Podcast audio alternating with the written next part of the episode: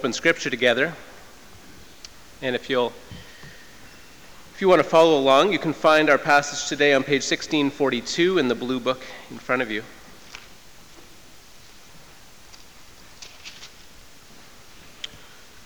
We'll be reading from the 24th chapter of Luke, verses 13 through 35.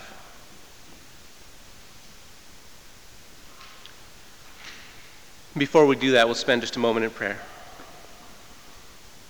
Father God, thank you for your word. Thank you for the opportunity that we can open it together today. We pray that you will open our minds and our eyes to see your truth. Amen.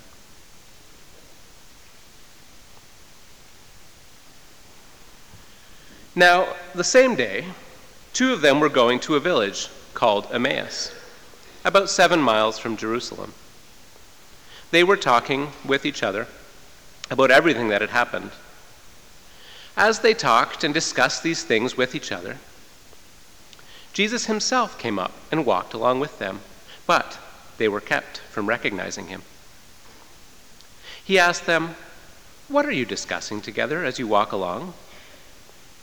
They stood still, their faces downcast. One of them, named Cleopas, asked him, are you, the o- are you only a visitor to Jerusalem and do not know the things that have happened here in these days?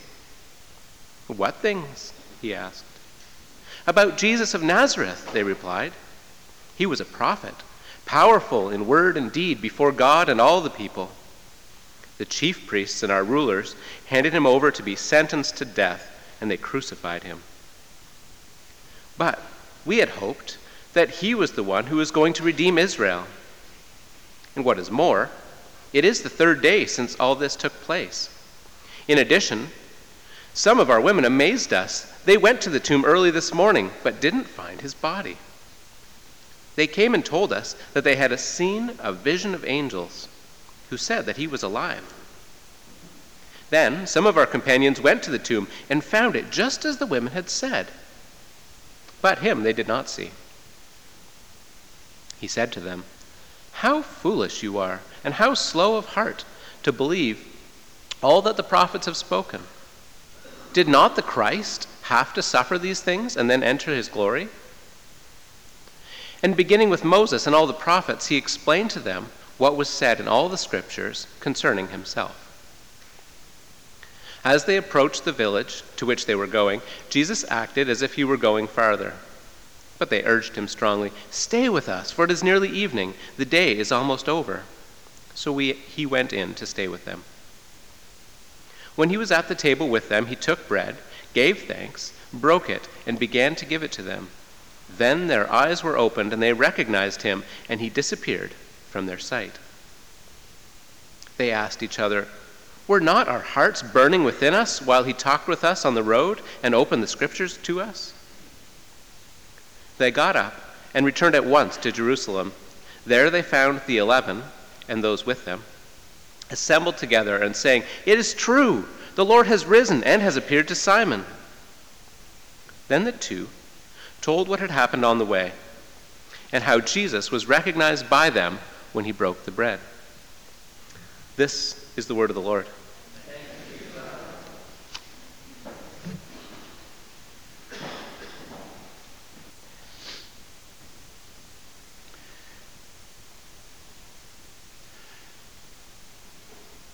Back in my family history, we uh, supposedly somewhere four or five generations, it's, it's back a ways, they, they immigrated from the Netherlands to Indiana, uh, northwest Indiana, and uh, northeast Illinois, kind of in that area. And, and they lived there for quite a long time. And, and so, for most things in my family history, we kind of uh, adopted a, an American culture rather than a, a Dutch culture growing up because, for the most part, after five generations, we simply lost touch with that heritage. But there are a few things that kind of stood out that I was told really had to do with, with kind of the family's ethnic background and cultural heritage. One of them was oliebollen. Uh, which is a, a wonderful treat uh, at the Christmas, New Year's time. Uh, delicious and messy. The other thing I was told was our stubbornness. we are known to be a stubborn people. In fact, we called it the Schoon stubbornness, and I was told, I learned these things along the way, that had to do because we weren't really from Holland, we were from Friesland. And there was a difference between the two. And so, if you are Fries, you are stubborn and you can argue with anybody about anything at any time. At least that's what I was told. No offense if you don't believe that.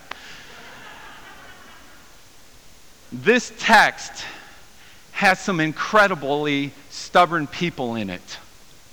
Some people who are refusing to believe and accept what's put in front of them, and they are arguing. I, I love how, how the text says it in English here. It, it puts it so politely. It says they were talking with each other about everything that had happened. As they talked and discussed these things with each other, the words behind that are really they argued vociferously. All right? That's really what's happening. They're walking down the path out of Jerusalem, two people arguing with each other, and they are deep in debate and, and back and forth, back and forth, voices raised, so much so they don't even see Jesus walk up on them. That's what's happening here. They are in deep debate and argument. They are heated in this conversation. Well, it's not even conversation, they're heated in this argument. Their stubbornness is on full display with each other, except what they're trying to figure out is how to piece together two things that don't make sense. The first thing that doesn't make sense to them is that Jesus died. All their lives, they have been hoping for a Messiah. In fact, if you go back in Israel's history, it's 800 plus years of longing and hoping for this Messiah. They've been looking forward to the day when God would send someone who would free them from all their oppressors the religious oppressors, their military oppressors, their economic oppressors, that someone would step in and give them the freedom that they had longed for, the freedom that had been promised to them. And here, they had seen Jesus do some incredible things. And he stood up to the religious leaders, and he wasn't afraid of the military leaders, and, and he had actually raised people from the dead. And he had done all sorts of miracles along the way. They were convinced he was the promised one. And then he died. It didn't make sense to them because everything else said this is the person through whom God will work to restore the people of Israel to their power and glory and prestige among the nations. And he was dead and gone. And their hearts were ripped open and their hope was dashed. Everything they had hoped for, everything they thought was about to happen, their biggest dreams were ripped away at the last moment in such a violent and unexpected way they couldn't make sense of it. And the other thing, the other thing that enters into this story that they're not sure what to do with, and they started arguing about, is the women who had been along. The women who had been following with them for years and, and, and, they had seen day in and day out and they knew to be trustworthy people. These women had come running back to them that very morning and said, He's alive. We've seen angels. They've talked to us. The tomb is empty. We don't know what to do with this. And here are Cleopas and his other friend who goes unnamed walking down out of Jerusalem on the road to Emmaus, and they have two things they can't make sense of. And they're trying to put them together and they're trying to comprehend where is God's faithfulness? Where is God's faithfulness to deliver us? And at the same time, how do we understand something that's never happened before? Someone who's been in the grave for three days, coming back to life.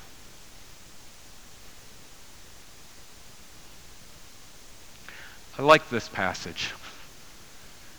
It's one of the passages I go to when I've had my own doubts along the way skeptical people, people who had seen Jesus face to face. They had walked with him, they had heard with him, they had eaten with him, and they are full of doubts and fears and uncertainty. I don't know about you, but that gives me comfort. I've not seen Jesus face to face. I've had doubts. And here are the people who saw him face to face, and they are having a difficult time comprehending God's goodness and the way God went about our salvation. There's another beautiful passage with, with the 11, the people who actually walked even closer with Jesus. And, and, it's at the end of Matthew, and, and Jesus is about to go back up to heaven right in front of their eyes. And, and as he's gathered with them, it, the text says, they worshiped him, and some doubted. Did you catch that? They've seen him. They've touched him. They've eaten with him. They've laughed with him and cried with him and prayed with him. They watched him die and they saw him come back to life. And still, some of them doubted. And it's to those who were doubting that Jesus ends up giving that command go into all the world and make disciples. You who doubt, it's okay. Go make disciples. It blows me away to see the grace of God in that text and in this one. We don't have to have all the answers. We don't have to have it all figured out in order to come to Jesus. In fact, we don't really have to have much of it at all figured out, other than hearing that Jesus is saying, I'm here for you. I died so that you might live. I've risen from the dead so that you might have eternal life.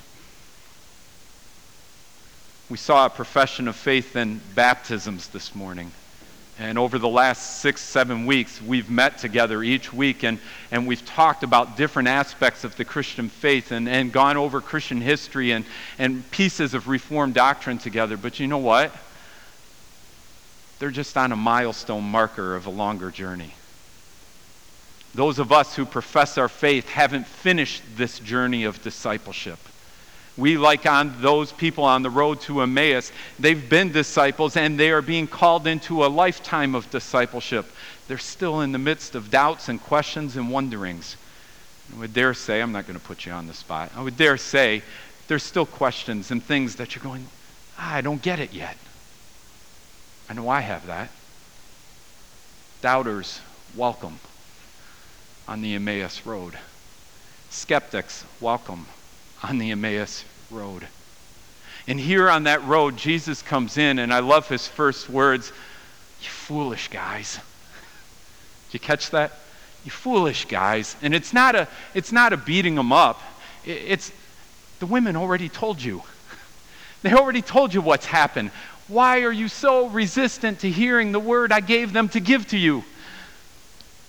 And he goes on and begins to take the time to walk through Scripture with them to address their doubts and their concerns and the things they didn't understand.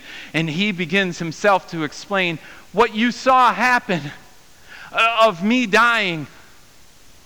That's how it was supposed to happen.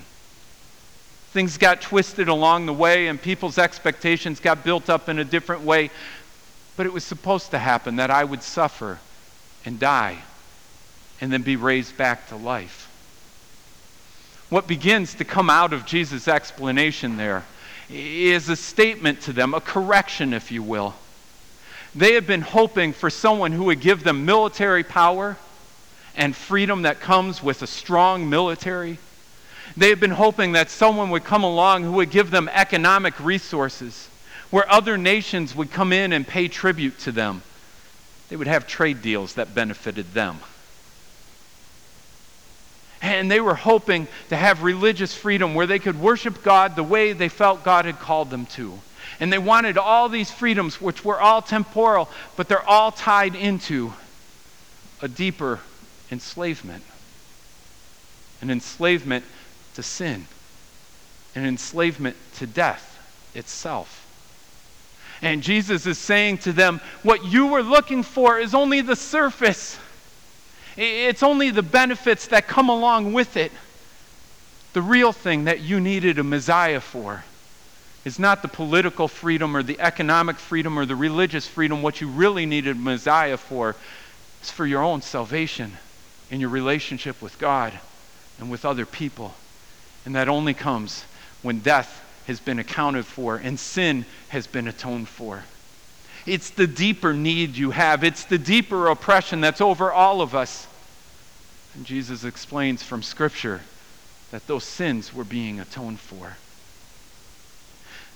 Then they get to that place. They get to that place where they're about to have that meal. Uh, they come in. I love that they, they act in a hospitable way to Jesus, saying, Come on in. They don't recognize him yet. And as they come in, he moves from a role very subtly there of being the guest to taking the place of the host. He turns the tables in their own house. And though they have set the table, he's the one who comes up to them and, and he takes that bread and he breaks that bread right in front of them. And it's as he breaks that bread, as he takes that role of being their host in their own house, in their own circumstances, in their own places where they are at, that they begin to see who Jesus really is.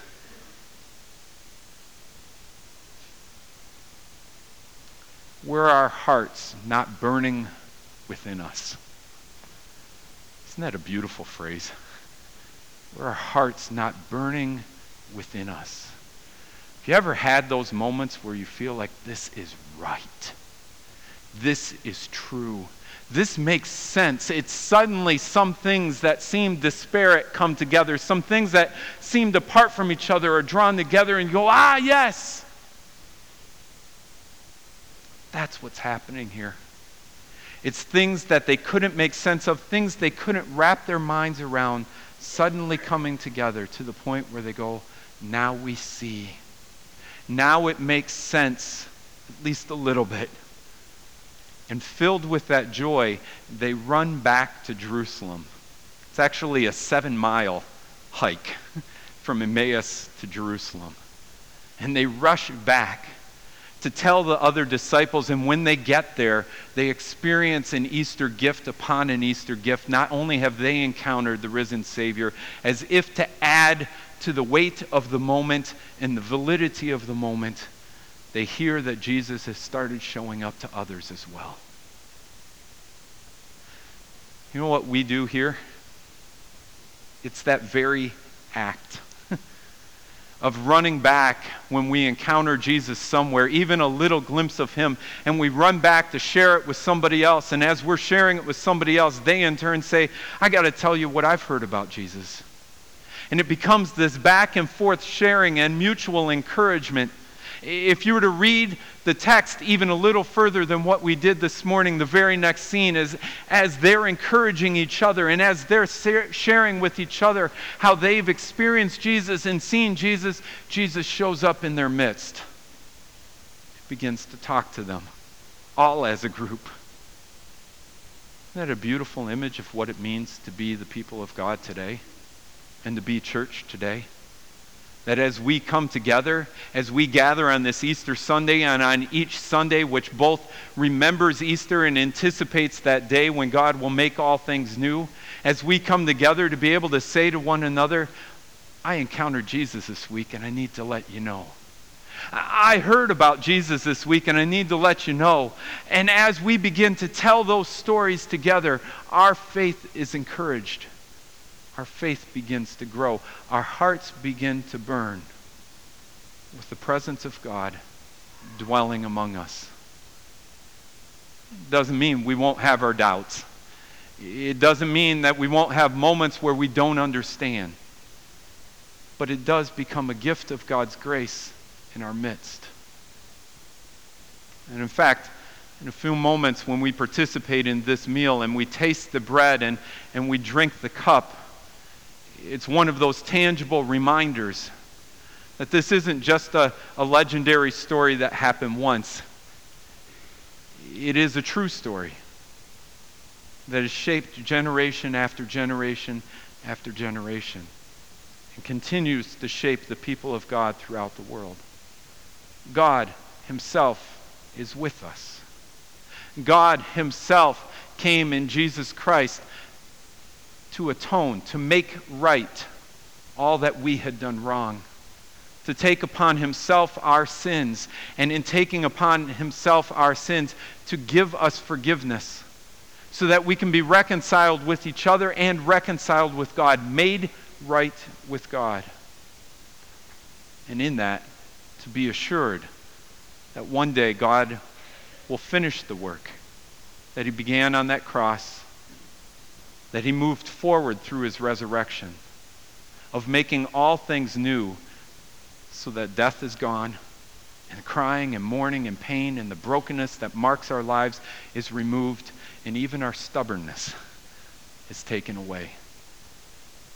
So that together we can, with all God's people throughout, world and, throughout the world and across time and culture, be able to say, Christ is Lord. He is risen today. Alleluia. Amen. Let's pray.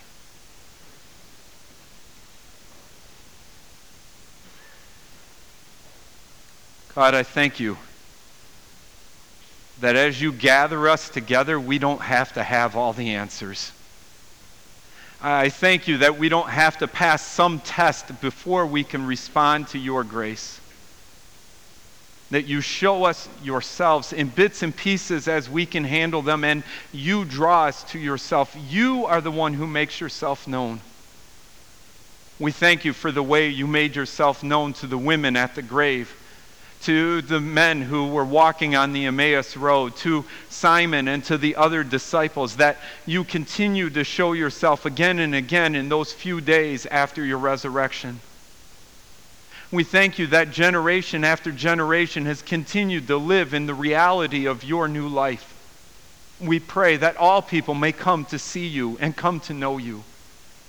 May you fill us, Lord, this day with what we need to take one more step with you than we've taken before. In Christ Jesus we pray. Amen. In recognition that this gift and this grace that we experience is not of our own making, I invite us to stand and sing together the song In Christ Alone.